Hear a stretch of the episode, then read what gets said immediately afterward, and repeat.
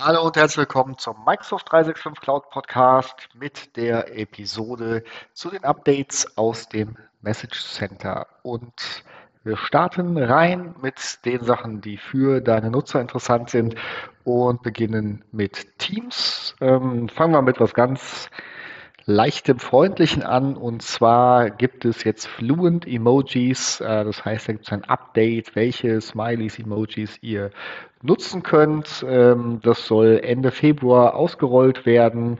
Ähm, genau, und stehen euch einfach neue Emojis dort in Teams dann zur Verfügung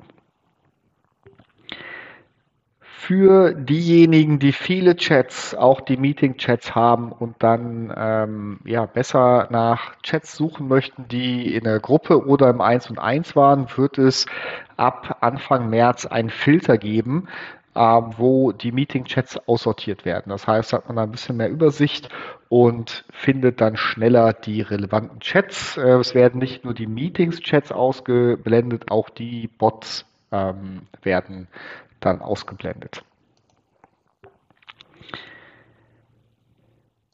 Für diejenigen, die die, die Shared Channel ausprobieren wollen, was ja bedeutet, dass äh, man mit ähm, einen Channel aufmachen kann mit äh, Leuten, die nicht in demselben Team sind oder auch nicht in derselben Organisation, das heißt mit einem anderen Partner, einer anderen Firma und dann nur den Zugriff auf diesen Kanal erlaubt. Das ist jetzt in Public Preview und beziehungsweise soll ab März in der Public Preview äh, aufgenommen werden. Man kann sich dafür einschreiben äh, und dann wird es aktiviert. Äh, Im Hintergrund, äh, wichtig zu wissen, wird für jede für jeden Channel, so wie es bei den Private Channels auch ist, eine eigene SharePoint Site Collection aufgebaut, um ähm, ja, um die Daten zu verwalten und auch die Security zu verwalten, ist es alles in euren äh, Information Protection Capabilities enthalten, was dort passiert. Das heißt, äh, eDiscovery, Legal Hold, ähnliches ähm, zieht dort und ähm, auch äh, in den Kanälen sind dann Meet Now und Scheduled Meetings möglich, so dass man daran teilnehmen kann. Es gibt dazu eine Einstellung im Azure B2B, äh, die es euch erlaubt, diese externe Kollaboration zu konfigurieren, die es euch auch erlaubt, zum Beispiel gar keinen Account in eurem Tenant anzulegen, sondern dem anderen äh, Azure AD Tenant äh, zu, zu vertrauen. Das ist alles im Default ausgeschaltet. Das heißt, die externe External Calibration ähm, ist aus im Default. Das heißt, ihr müsst es dazu noch aktivieren zu der ähm, Public Preview. Äh, also kein aktueller Handlungsbedarf für euch. Dann haben wir ein Update aus dem äh, Exchange-Bereich. Ähm, die Room Finder-Funktionalität wird jetzt auch in den Mobile Apps zur Verfügung gestellt. Gab es bisher nur im äh, Client, auf dem PC und äh, im Web. Das soll ausrollen Mitte März und genau, da könnt ihr auch Conference Rooms äh, in den Mobile Apps buchen und sehen, ob die verfügbar sind. Ein Update, das ja auch äh, in gewisser Weise Exchange Outlook betrifft, aber auch die Office.com Startseite. Es wird möglich sein, ab ähm, Ende Februar Third-Party Teams Apps, die ihr in Teams nutzt, auch direkt aufzurufen über die ähm, ja, über Outlook beziehungsweise das, das Office.com. Äh, Outlook rollt etwas später aus, das ist erst im März, aber eure Nutzer werden dann möglich, also äh, können dann direkt aus diesen Tools auch Third-Party-Apps nutzen, die sonst in Teams zur Verfügung stehen. Das heißt, da hat man einen ein Switch weniger zwischen den Applikationen. Es ähm, ist weiterhin so, dass die ganze Kontrolle im Teams Admin Center liegt. Das heißt, alle Policies ziehen äh, für eure Nutzer, aber es ist natürlich ähm, vielleicht wichtig, dass man das kommuniziert und die Nutzer darauf vorbereitet. Für diejenigen unter euch, die Yammer nutzen als ähm, ja, Company Social Media Plattform, Äh, dort gibt es ein neues Feature, was Mitte März ausrollt, und zwar in dem Question und Answer, was man äh, in der Yammer-Community aufbauen kann, gibt es die Möglichkeit für die Nutzer, Antworten ähm, ja, hoch zu voten. Das heißt, äh, man kann dann sehen, welches die beste Antwort auf eine Frage ist, wenn es mehrere Antwortmöglichkeiten gibt. Diejenigen, die die Bing Search benutzen, auch ähm, ja, konfiguriert mit dem Azure Active Directory Account. Äh, dort gibt es ab Ende März die Möglichkeit, ähm, ja, aus der Historie der Suchanfragen ähm, ja, werden Vorschläge generiert, beziehungsweise die werden nochmal dann angezeigt. Ähm, genau, das verknüpft mit dem Azure AD Account, kann komplett über eine eigene History, also Search History Seite äh, gemanagt werden. Das heißt, jeder Nutzer hat die Möglichkeit, dort auch eben Suchanfragen wieder zu löschen, die dann auch nicht mehr auftauchen. Das soll Ende März in den Rollout gehen. Für den OneDrive Sync Client gibt es ein Update der, äh, des UIs. Das heißt, da wird es ein Update geben, wie äh, die einzelnen Sachen angezeigt werden. Insbesondere wird, falls man mehrere Accounts konfiguriert hat, wird klarer ersichtlich, welche, welcher Account Probleme macht. Ähm, funktionell sollte sich da gar nichts ändern. Ähm, das ist aber vielleicht wichtig, wenn Nachfragen für, bei euch im Support auftauchen. Das soll Ende Februar ausrollen und bis Mitte März ähm, abgeschlossen sein.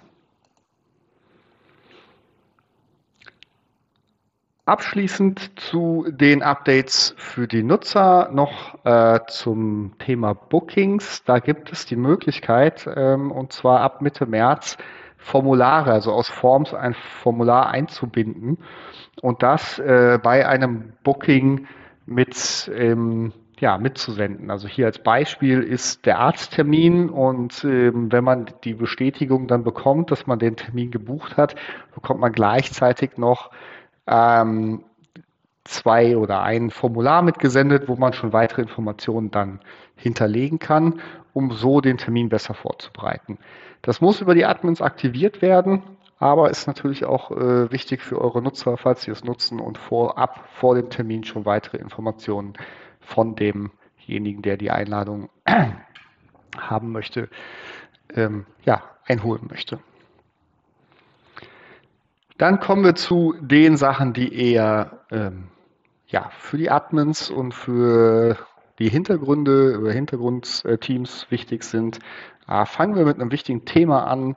Ähm, wie viel Emissionen generiert euer Tenant? Äh, da gibt es jetzt ein Power BI Dashboard, was ihr euch angucken könnt. Jeder mit einer Power BI-Lizenz kann sich das äh, ansehen. Und da wird dann aufgeteilt nach den großen Services Exchange, SharePoint, OneDrive und Teams. Ähm, genau, kann man sehen, wie viel ähm, Emissionen dort in eurem Tenant, aus eurem Tenant heraus generiert werden. Das gibt es auch für Azure, für eure Azure Services. Das heißt, wenn ihr da eine Initiative habt, die sich um das Thema ja, ähm, Carbon Footprint kümmert, dann ist das ein weiterer Baustein, den ihr dort nutzen könnt.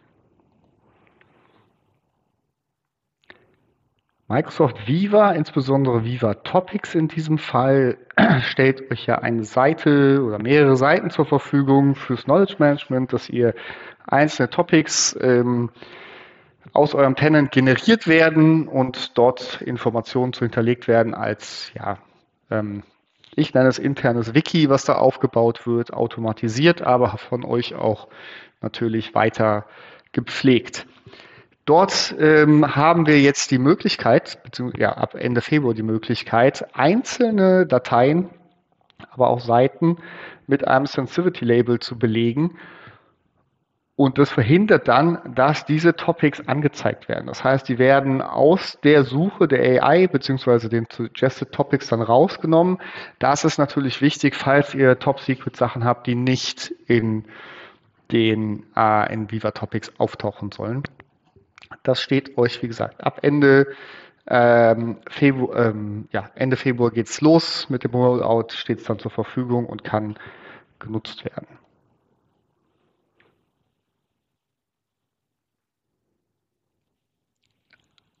Dann ähm, ein Update für das ähm, Azure AD, insbesondere wenn ihr den Connect nutzt, um es mit eurem ähm, On-Prem AD zu synchronisieren.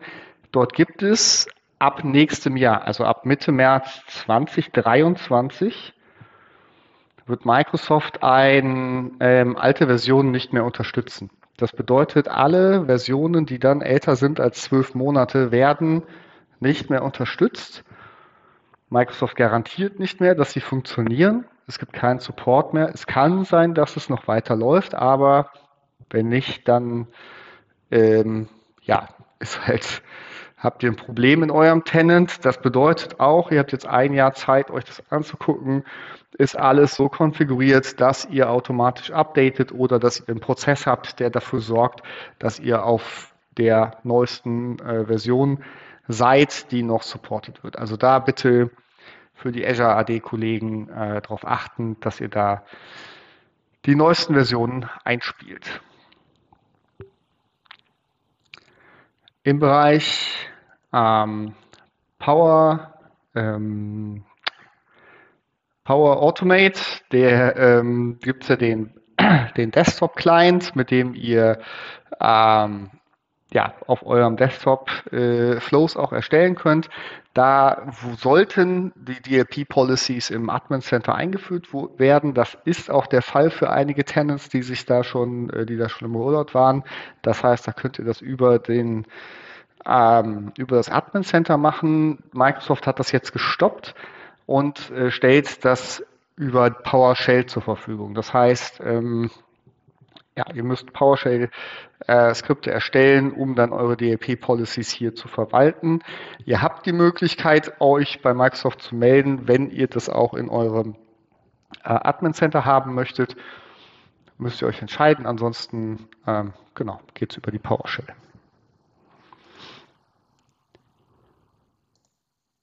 Microsoft Teams, ähm, für diejenigen, die Mac OS nutzen, äh, wird jetzt ein neues Update, äh, Auxiliary Update, Auto Update äh, für Teams einführen.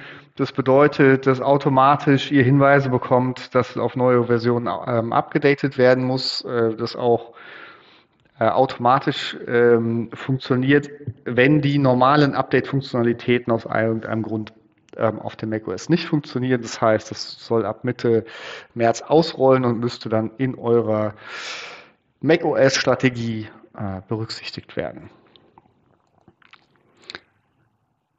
Auch zum Thema Mobile. Ähm, Outlook wird ab dem 23. Mai diesen Jahres äh, Android 8.0 oder höher äh, benötigen, um zu laufen. Alle anderen Versionen werden dann nicht mehr supported. Wie gesagt, 23. Mai, hartes Datum. Solltet ihr noch ältere Android-Geräte haben, dann bitte updaten bis zu diesem Zeitpunkt.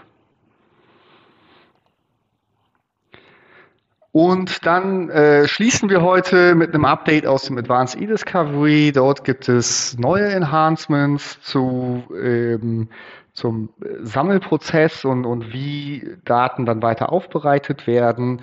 Ähm, ihr habt ähm, die Möglichkeit, ähm, Items besser zu handeln, insbesondere wenn sie Teil von, von E-Mails sind. Die werden nicht mehr einzeln aussepariert, sondern der OCR-Text wird euch angezeigt, sodass ihr entscheiden könnt, wie ihr damit umgeht. Äh, ihr könnt indizierte Items ähm, und, und par partiell indizierte Items besser verwalten und auch äh, Metadaten aus SharePoint ähm, werden ja, besser äh, nutzbar in eurem eDiscovery Case. Äh, das ist ähm, verfügbar ab Ende Februar und hilft euch dort in euren eDiscovery Cases die Daten besser zur Verfügung zu stellen. Damit sind wir für heute durch. Waren einige Updates diese Woche. Ich wünsche euch ein, eine produktive Woche mit eurem Tenant und deinen Nutzern und wir hören uns nächste Woche.